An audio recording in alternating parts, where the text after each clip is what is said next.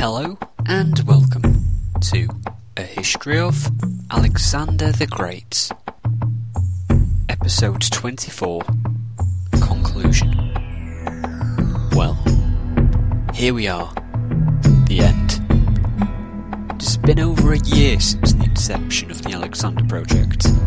Over 13 months since the very first version of this podcast, now of iTunes, was released just shy of eight months since the first episode of this second version was released.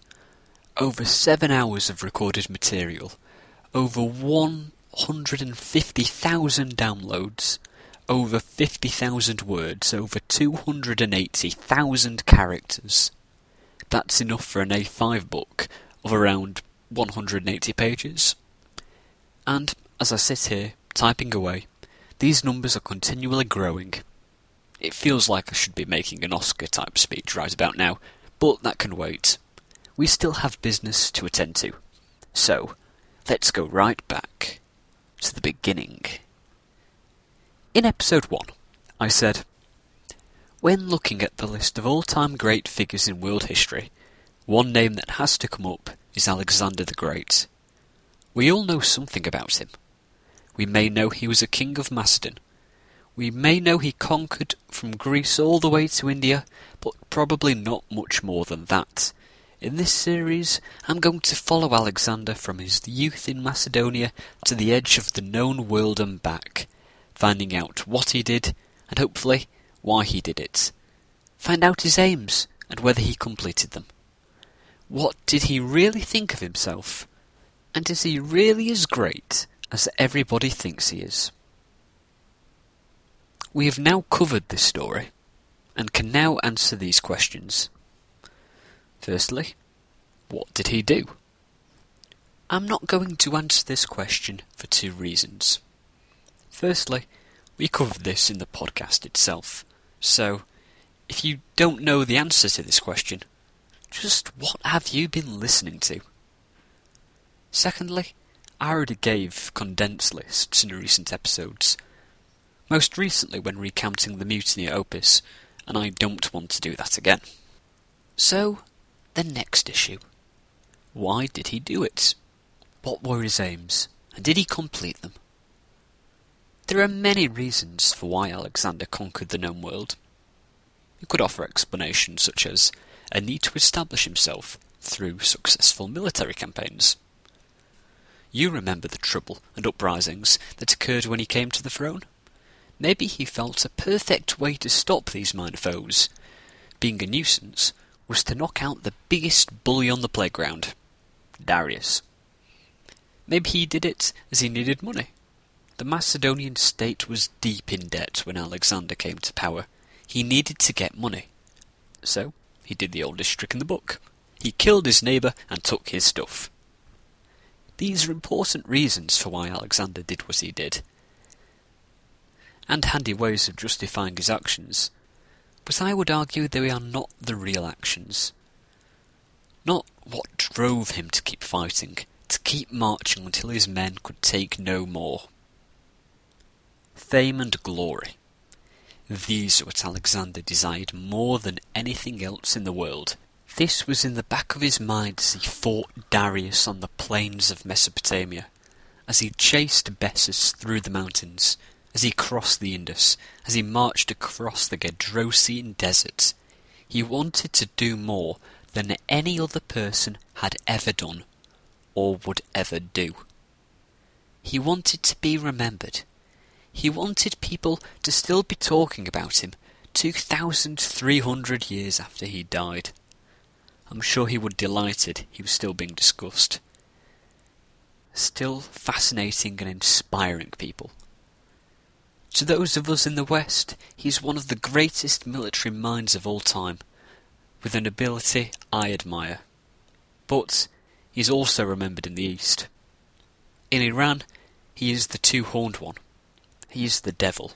He is all evil. In the villages, the people sing of the evils of Alexander. Mothers tell their children to be good, or Alexander will get them. So, his main aim, glory, was a success, as was establishing himself and getting funds for the treasury. But what about his other aims? Part of his glory chasing was to explore, not something he did very well at. Persia was a well known land. It was quite far away, yes, but in terms of the modern day, it was more like travelling across Japan than the depths of the ocean. It was far away, exotic, and the world works differently there than it does in my own Western Europe. But by no means is it uncharted territory. The only discoveries Alexander added to the Greek world were knowledge of the Persian Gulf and bits of India. Quite impressive, but could do better. Culturally, Alexander had more success. Alexandria would become one of the great cities of the Mediterranean, a centre of culture and science. He would spread Greek culture throughout the eastern Mediterranean and into Central Asia, helped by the number of cities he founded and the soldiers he colonized. But his dream of fusing this Hellenistic culture with the Persian culture would not work out. Some areas would become more Hellenized, but his empire, as we saw last week, did not outlive him by long. Issue number three. What did he think of himself? Did Alexander actually think he was a god? It's an idea that captured his imagination. He may have liked the idea of it greatly. It was an aspect of the cultures he had conquered, and it does keep reoccurring throughout his life, the last example being that he wanted to be worshipped by the Arabians. I don't think he seriously believed it, though. After his adventures in Central Asia, you see it a lot less, and I think Alexander realised he needed to hold off using it to maintain the love of his troops. If he actually believed it, I could imagine him not hiding it. If you look at his attempts to fuse Persian and Macedonian culture, he wore Persian dress openly to encourage this, even though his troops didn't like it. If he believed he was a god, he would probably take a similar approach. Lastly, was Alexander really as great as everyone thinks he is? While I consider Alexander to be a military genius, I can also completely understand the argument that he was a lucky fool. He was nearly killed at the Granicus. At Issus, Darius was in a terrible location to deploy his army. Egypt hated the Persians and was willing to betray them. The huge army at Gaugamela was mostly untrained peasantry, compared to Alexander's smaller but professional force. The Persian Empire was clearly weak if it couldn't stop Alexander crossing the Hellespont in the first place. The invasion of India was a disaster, where Alexander nearly got himself killed by famously leading his troops into battle and he killed a large part of his army on the return march across Gedrosia. This sounds like someone very lucky. I can't really argue with these points. They are true. Alexander was very lucky. But this does not stop him being a genius. Julius Caesar, another fantastic general, was by his own admission one of the luckiest. Alexander took control of the Persian Empire in under ten years, all before he was thirty-five. No matter how lucky he was, that is quite an achievement. I think he does deserve his title of Alexander the Great. Now, to move on from Alexander to podcasting matters. Something I would like to do is to recommend some podcasts that I listen to. One you've already heard me mention is The History of Rome by Mike Duncan, something which is sadly coming to an end. Mike is funny, factual, and fascinating as he charts Roman history. It is a huge project that I thoroughly enjoy listening to. Next, I'm going to recommend 12 Byzantine Emperors by Lars Brownworth. Lars opened my eyes to a new area of history which I knew nothing about and enjoyed every moment of it. I even bought his book, Lost to the West, which was a fantastic read. Lars is brilliant at turning good history into a great story, and I would recommend it to anyone. I would also recommend another Lars Brownworth podcast, Norman Centuries, which follows the Normans as they changed from a group of Viking raiders to a French duchy to kingdoms in Britain and Italy.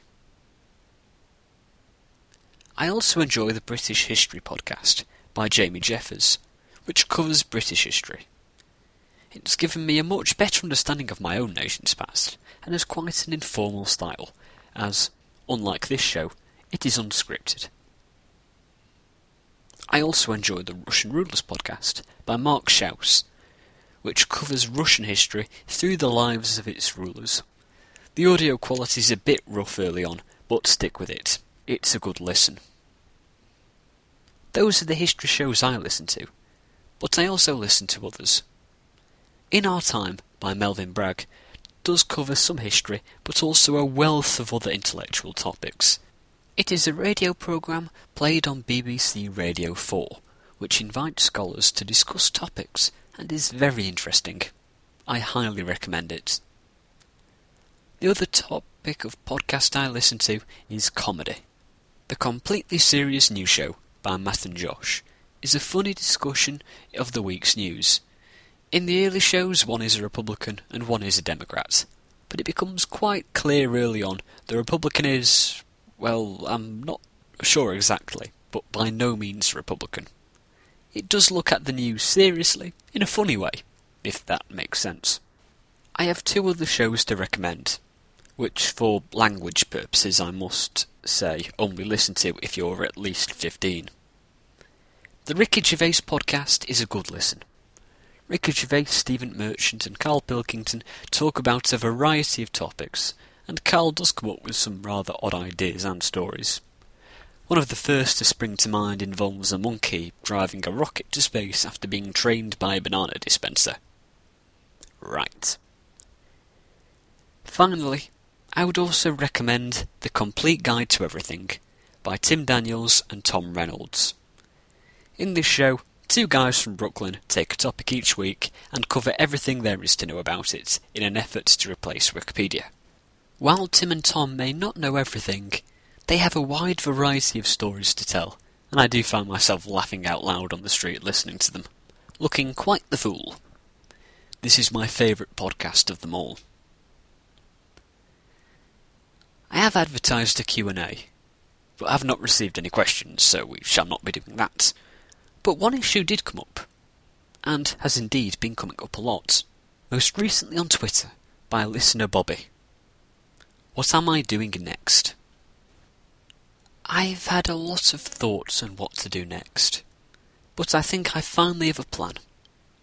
A lot of topics interest me. English history is something I wish I knew more about.